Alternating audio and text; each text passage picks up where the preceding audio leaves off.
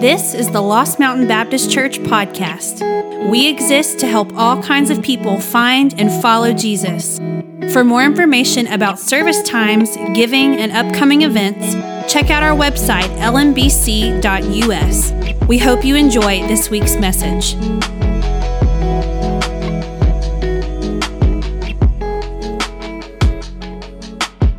Good to be with you this morning. We uh, will continue our sort of survey series through the book of Acts this morning. So if you have a Bible with you, go ahead and pull that out, open it up uh, to Acts chapter 13. You can follow along uh, in your app as well, uh, the Lost Mountain Baptist Church app. If you want to kind of follow uh, in the notes and see what's going on there, you're free to do that. Um, the song we just sang, You Are God Alone, is a song that uh, we're going to learn over the next few weeks and sing off and on kind of as an anthem through the fall, through a time where uh, I know that there's a, a lot of anxiety about uh, rising prices, about what's uh, not happening in retirement accounts right now, or rather, what is happening uh, in retirement accounts right now, about the upcoming election in November, and just so many things.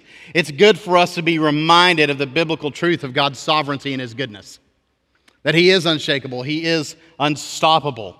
And so, my prayer for you, for us together as a church, is that we will uh, not only learn that song that is so deeply rooted in Scripture, but allow it really to sink into our hearts um, and form the thoughts of our minds uh, over the next few months. So, this morning, we're going to actually go uh, and cover uh, from a high level Acts 13, 14, and 15.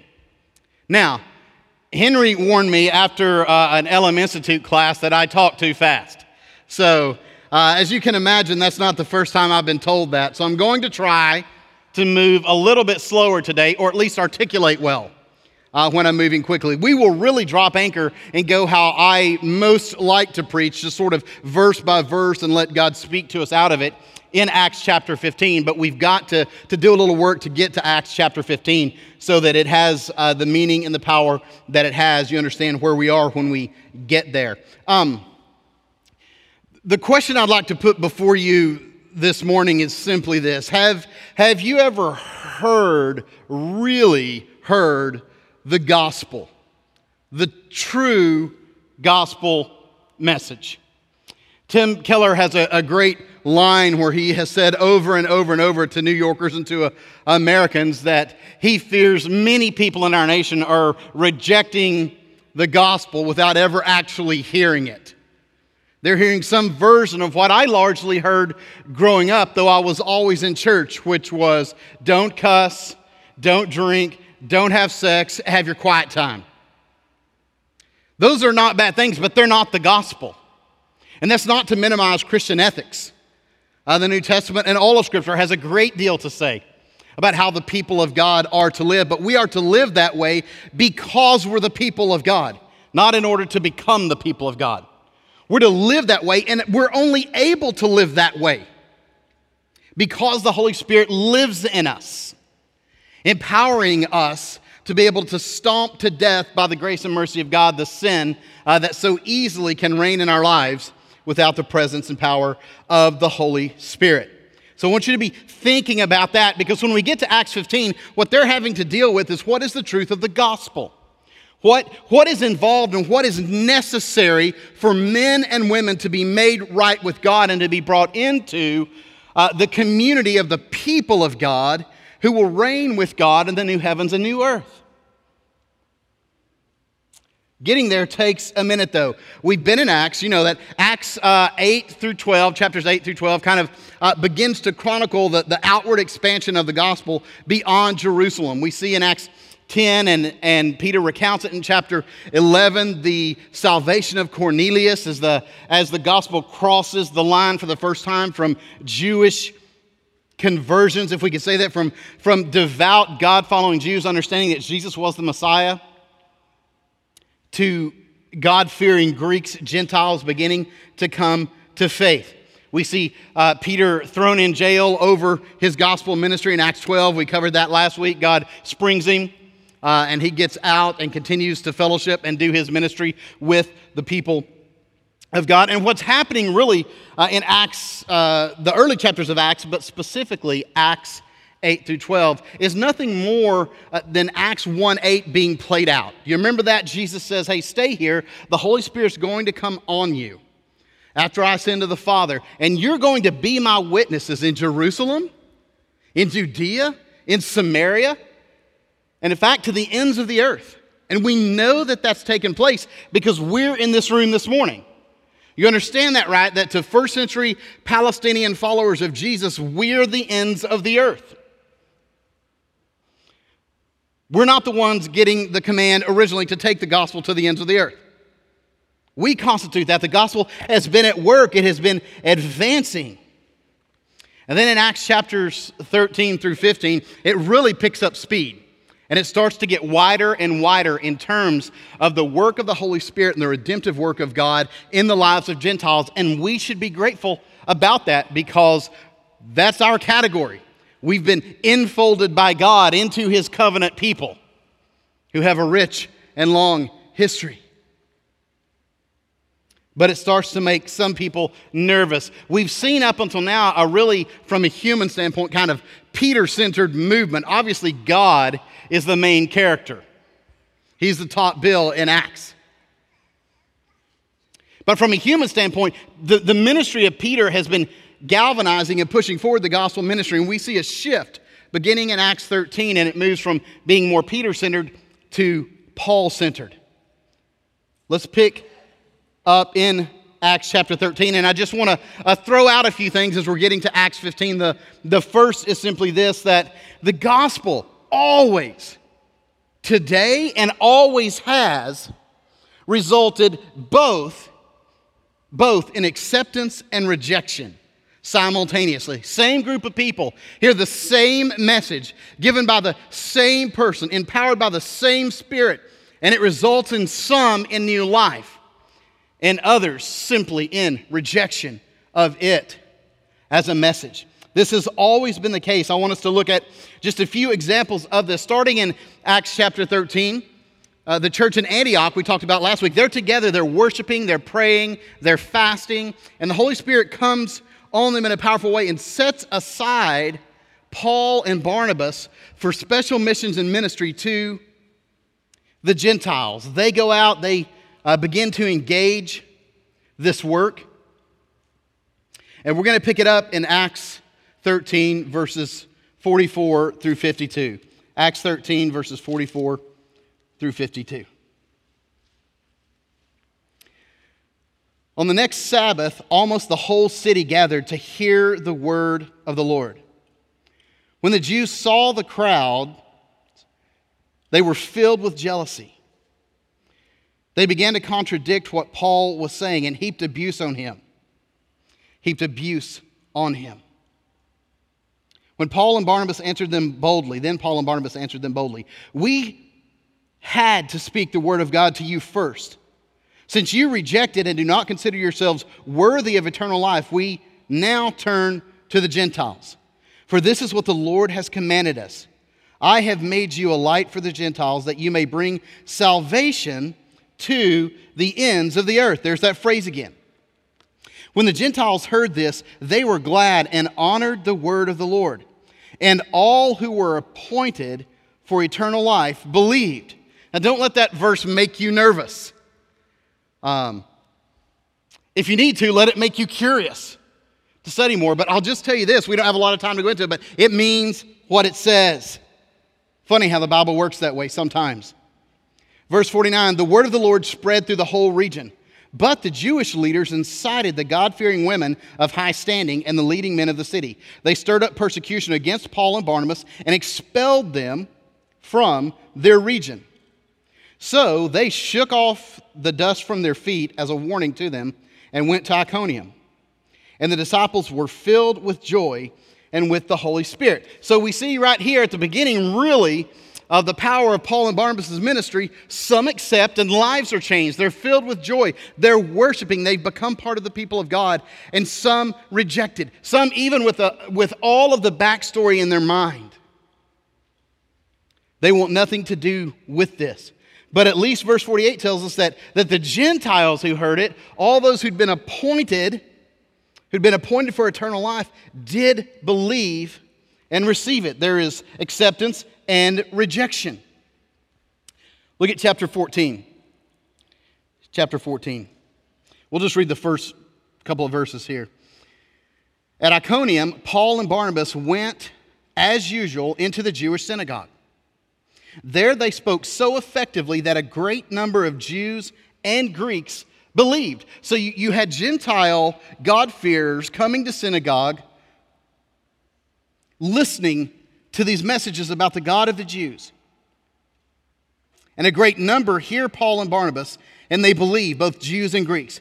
Verse 2 But the Jews who refused to believe stirred up the other Gentiles and poisoned their minds against the brothers.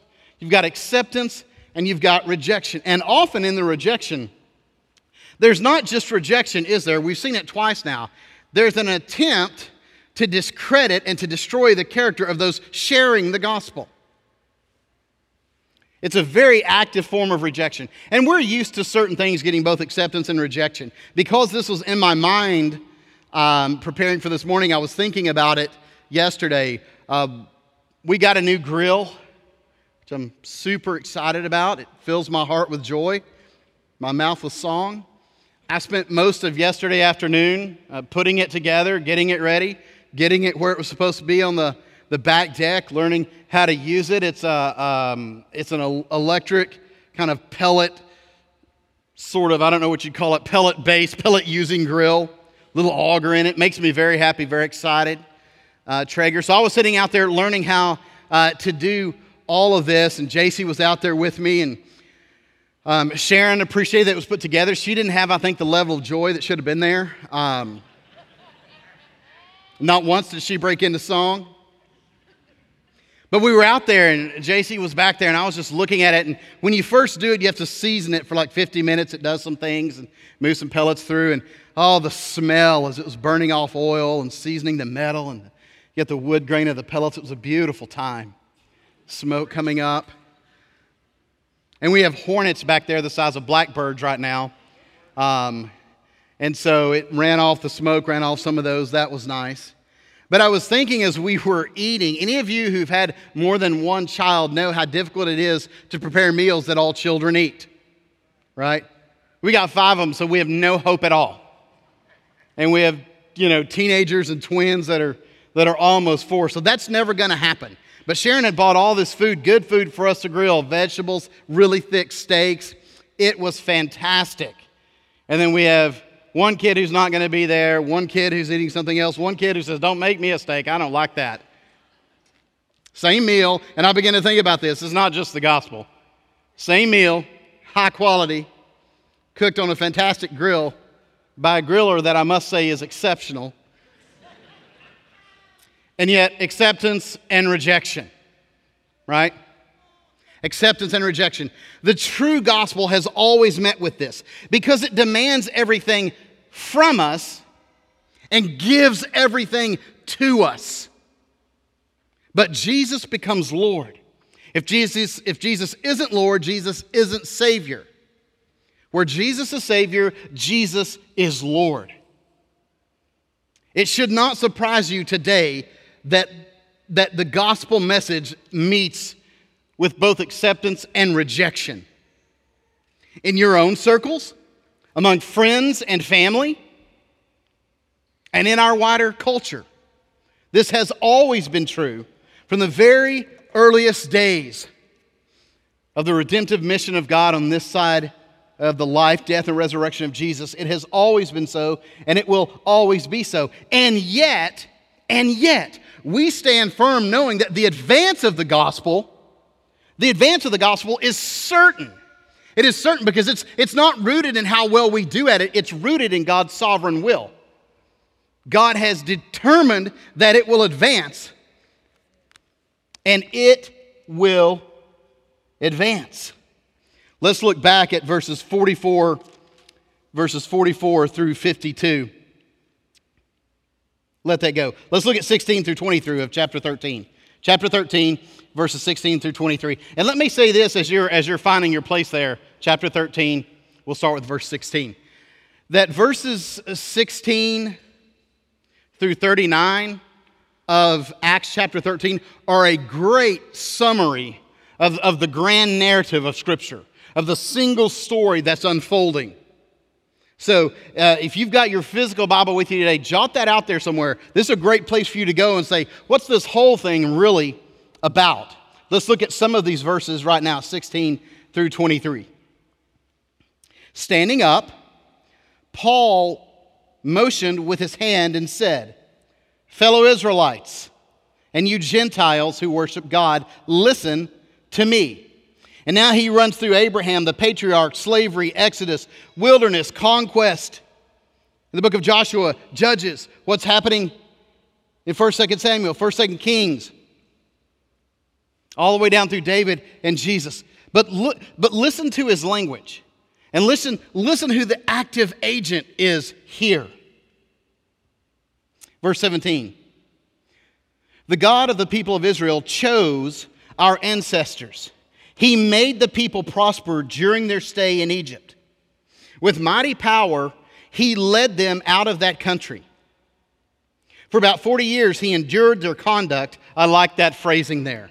He put up with them, is how we would say it. He put up with them in the wilderness. Verse 19, and he overthrew seven nations in Canaan, giving their land to his people as their inheritance. If you ever wrestle with the violence and the widespread killing in the book of Joshua, it's important to remember places like this and sit back and go, okay, whatever's happening, I know this is God working, and I know these things about God that He is good and right and just in all that He does. So I have to filter what's going on in Judges through what I see of God revealed most fully in Jesus Christ.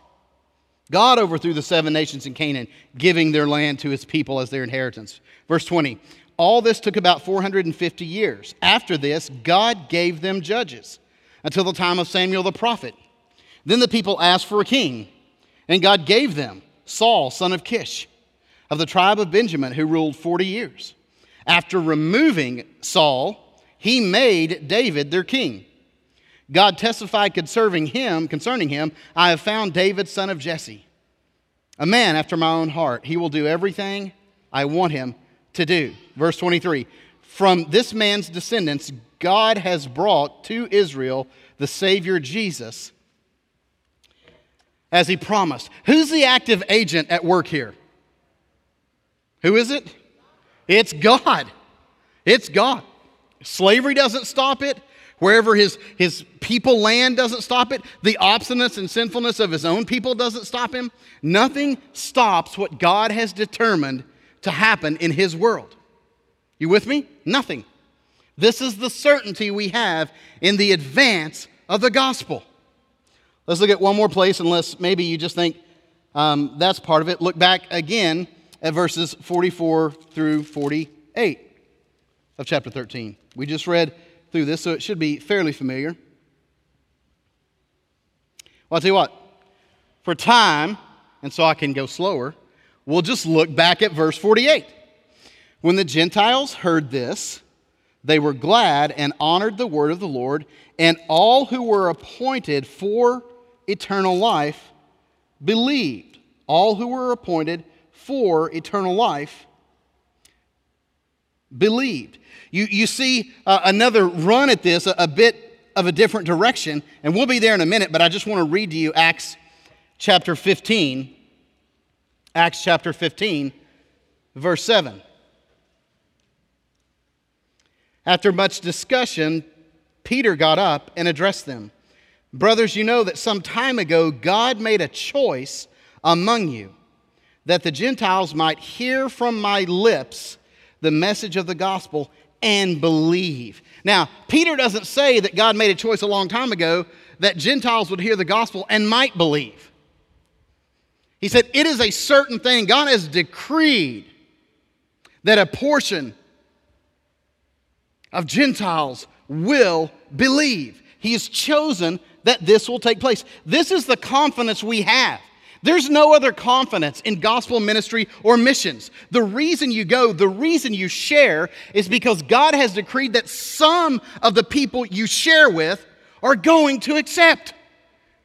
The Holy Spirit's at work in their lives. They're going to hear something profoundly powerful, earth shattering, life changing when you share the gospel with them, when we proclaim the gospel in the life of the church. And they're going to accept it by the grace and the mercy of God. They're going to hear it as good news which it is. Why doesn't everyone hear it that way? It's powerful, it's strong. But some are always going to hear it as good news for reasons more and greater and deeper than simply human choice. Well, they chose to hear it that way, and others chose to hear it not that way.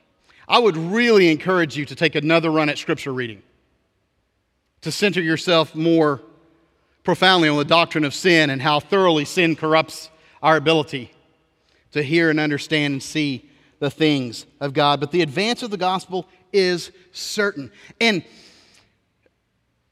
that includes in your life the, the fullness and thoroughness of the work of God in your life. In other words, you're not going to, to do something or to have something done from you that shuts God off from you.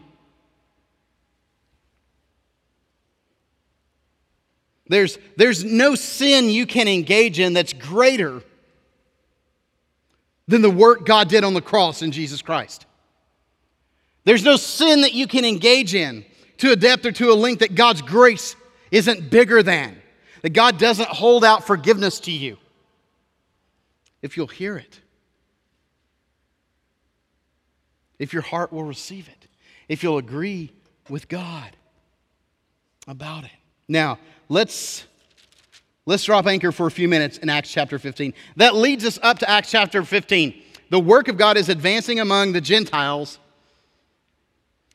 and Jews are getting very, very nervous, many of them, about this. And it leads to a, council meeting in Jerusalem among primarily the, the leaders of the movement at this time to address this issue, this question of Gentiles coming to faith and what is the, the true nature of the gospel. Let's look at Acts chapter 15, beginning with verse 1. Certain people came down from Judea to Antioch and were teaching the believers unless you are circumcised according to the custom taught by Moses, you cannot be saved. In other words, uh, unless you're willing to become a Jew by custom, you cannot be saved. Unless you're willing to become like us, you cannot be saved. Verse 2 This brought Paul and Barnabas into sharp dispute and debate with them. Sharp dispute and debate. Can I tell you who you don't want to get in sharp dispute and debate with? The Apostle Paul. So Paul and Barnabas were appointed, along with some other believers, to go up to Jerusalem to see the apostles and elders about this question. The church sent them on their way, and as they were traveling through Phoenicia and Samaria, they told how the Gentiles had been converted. This news made all the believers very glad, those who were traveling with them. When they came to Jerusalem, they were welcomed by the church and the apostles and elders, to whom they reported everything God had done through them. Then some of the believers who belonged to the party of the Pharisees stood up and said, The Gentiles must be circumcised and required to keep the law of Moses. Don't, now we're going to pause there. Don't miss verse 5. Miss, verse 5 is so significant. Some of the believers, right? So these are believers. Not in the sense that they're a believer, they believed in God. That's modern foolishness. They're believers in that they had, they had come to believe that Jesus Christ was the Messiah. Right? They'd been brought into the redemptive family of God, and yet, theologically, they were way off. Which isn't that a testimony to the grace of God? That the gospel has the power to save us even when we don't fully understand it should make you grateful. Should make you grateful. Listen, so they're believers who belong to the party of the Pharisees. So these are, are very religious laymen. Very religious laymen, those who usually called the shots in the church, so to speak.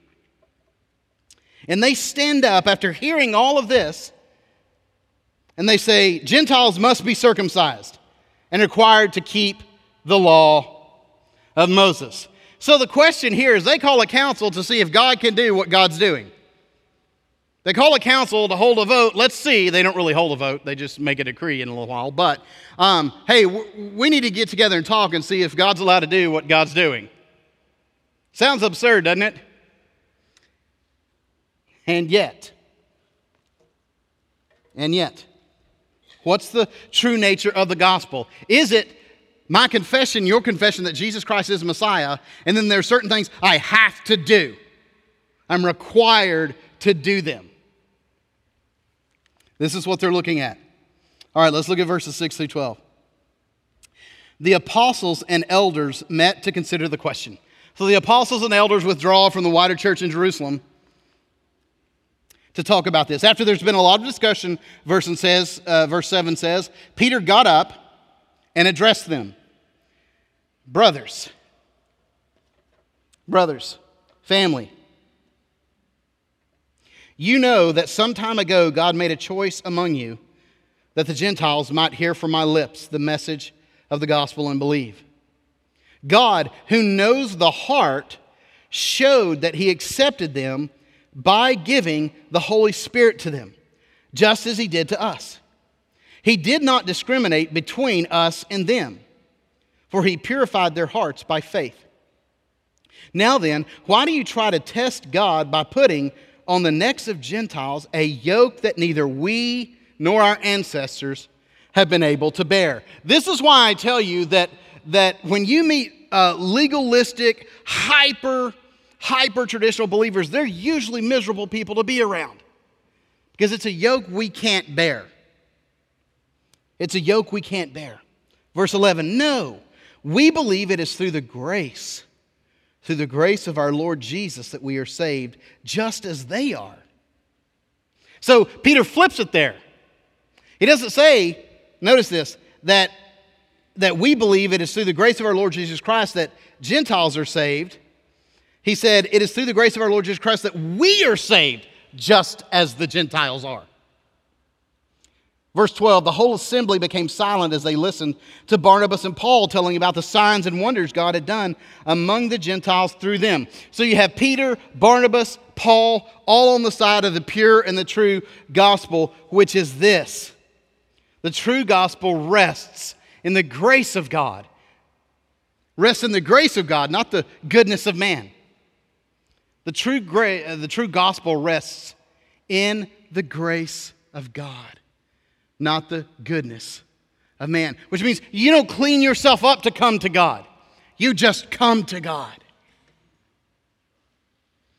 It is the unearnable, unmaintainable, unfathomable favor of God offered to broken and sinful and rebellious human beings through Jesus Christ.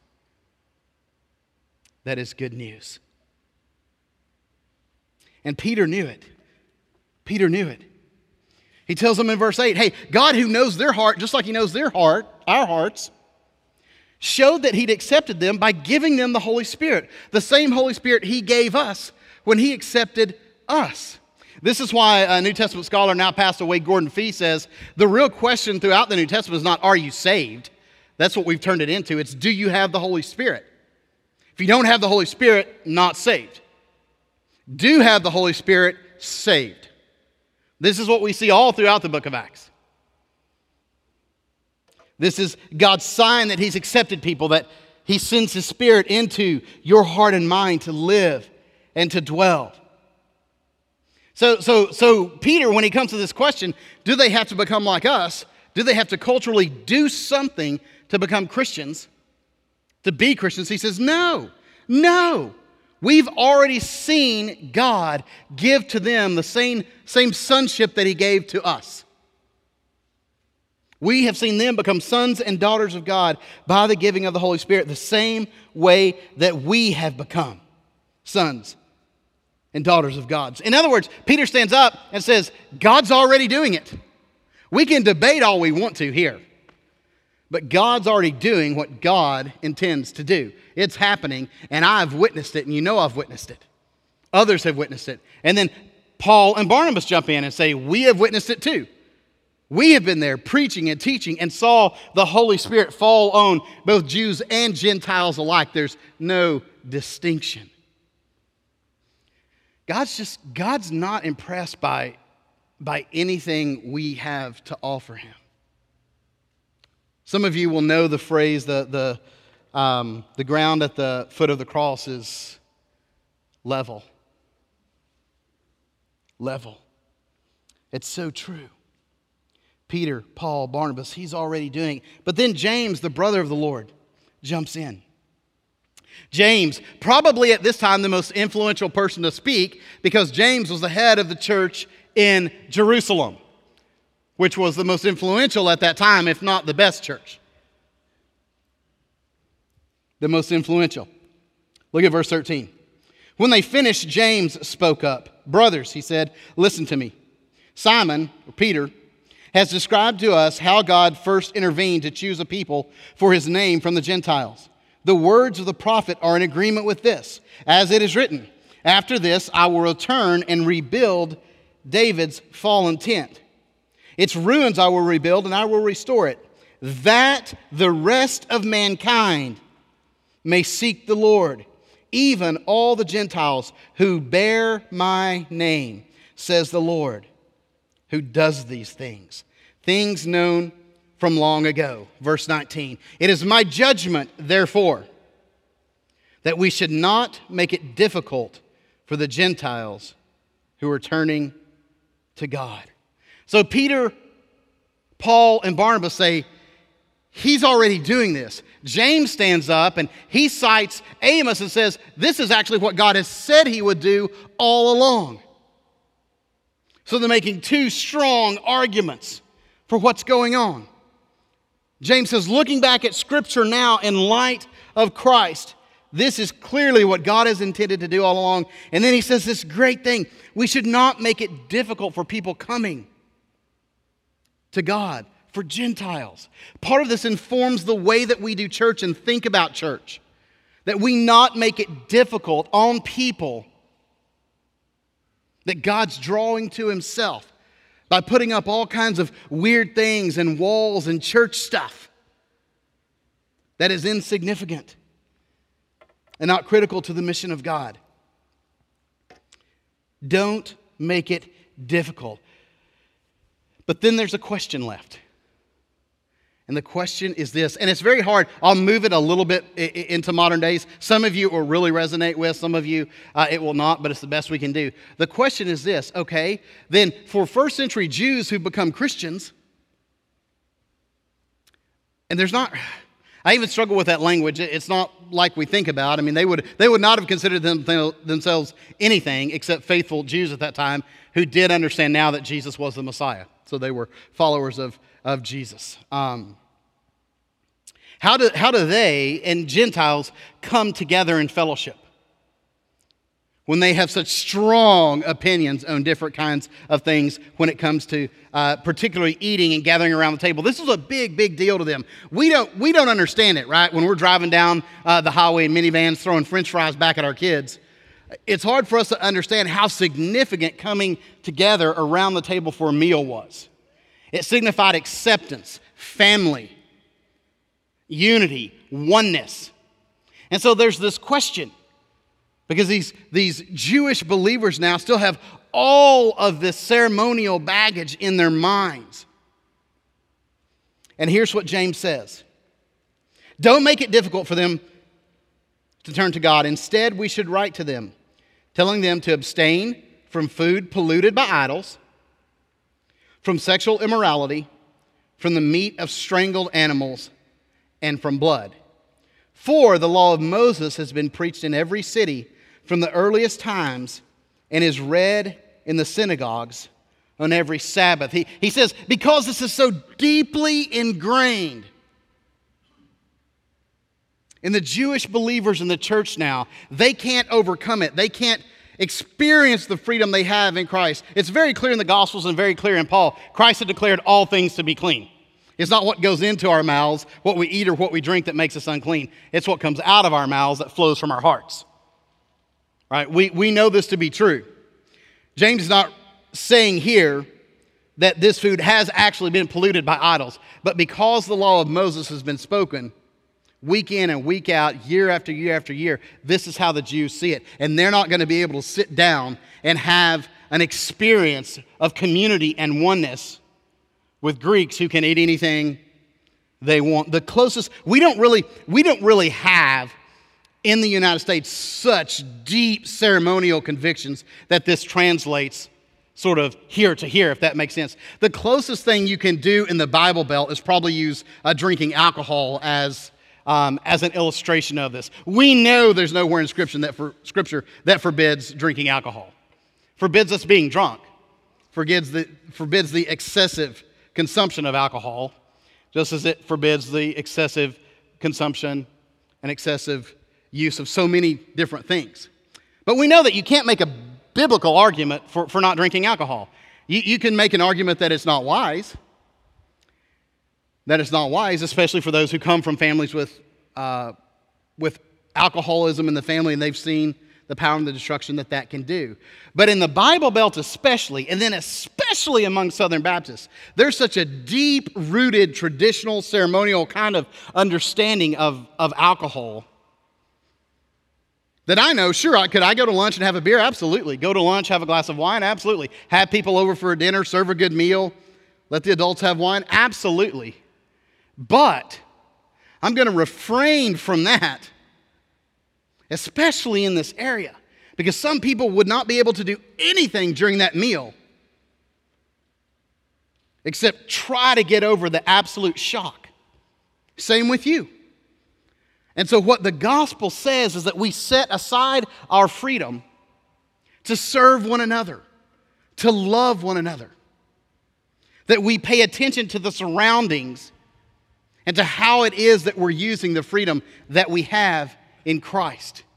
And this is basically what James is saying. James is actually saying our Jewish believers are weaker, and Paul makes his argument strong in his letter to the church in Rome. They're weaker, the Gentile believers are stronger. They're coming in without all this baggage, and they know they've been set free by Christ. And yet, the two can't come together unless our Gentile believers are, are willing to refrain from some things.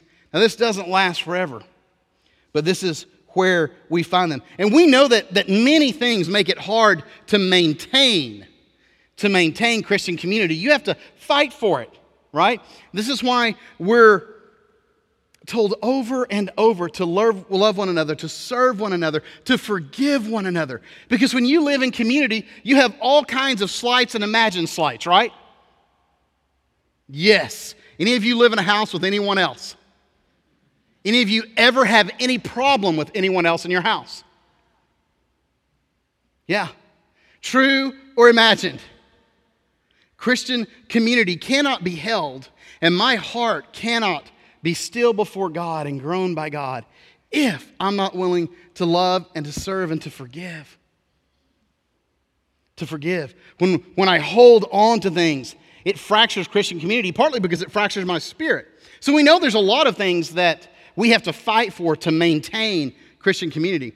But what James is getting at here is for them to even come together in the beginning, these Gentile converts needed to set some, some things aside. And that didn't change the fact that the true gospel rests in the grace of God and not the goodness of man. He wasn't saying, be willing to say no to certain things so that you'll be accepted by God. He was saying, We're going to have to write a letter to him saying, to our churches, hey, don't make it difficult. Don't make it difficult on Gentiles coming to faith. They come to faith the same way that we come to faith by the grace of God through faith in Jesus Christ. That's it. That's all. And yet, for us to have community, Those who understand the fullness of the freedom they have in Christ are going to have to set some of that aside sometimes so that there can be unity as we're all growing in the Spirit and grace of God. Have you, have you heard the true gospel? And maybe you feel like you did hear it, but then after the gospel, and you've heard me say this quite often, that many of us have heard saved by grace through faith in Jesus Christ, but then you work real hard, right? So coming into relationship with God is this beautiful experience, and after that it's, it's drudgery and duty. That's not the gospel. The gospel is that in your sin, there's nothing you could do to please God. You have no ability to reach out to Him. He pursues you, He brings the message of the gospel to you, and He saves you. Let's stand. I don't know where you are this morning in hearing the gospel or in sharing the gospel with people. But we know that even though it's simultaneously rejected and accepted, that the advance of the gospel is certain because it's grounded in the sovereign will of God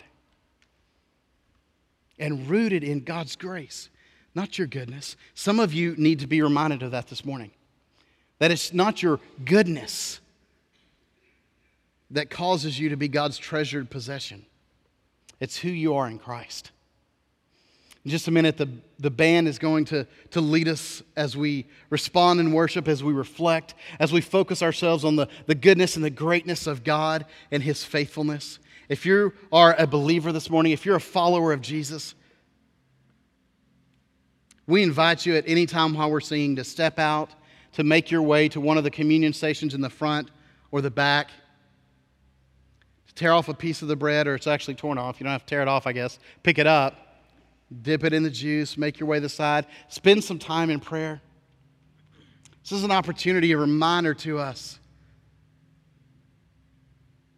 that we need to be renewed again and again and again and again. We are people who live with a repentant posture as God sanctifies us and He grows us. Let's pray. Thanks so much for joining us online at the Lost Mountain Baptist Church podcast. For more information about service times, giving, and upcoming events, check out our website, lmbc.us.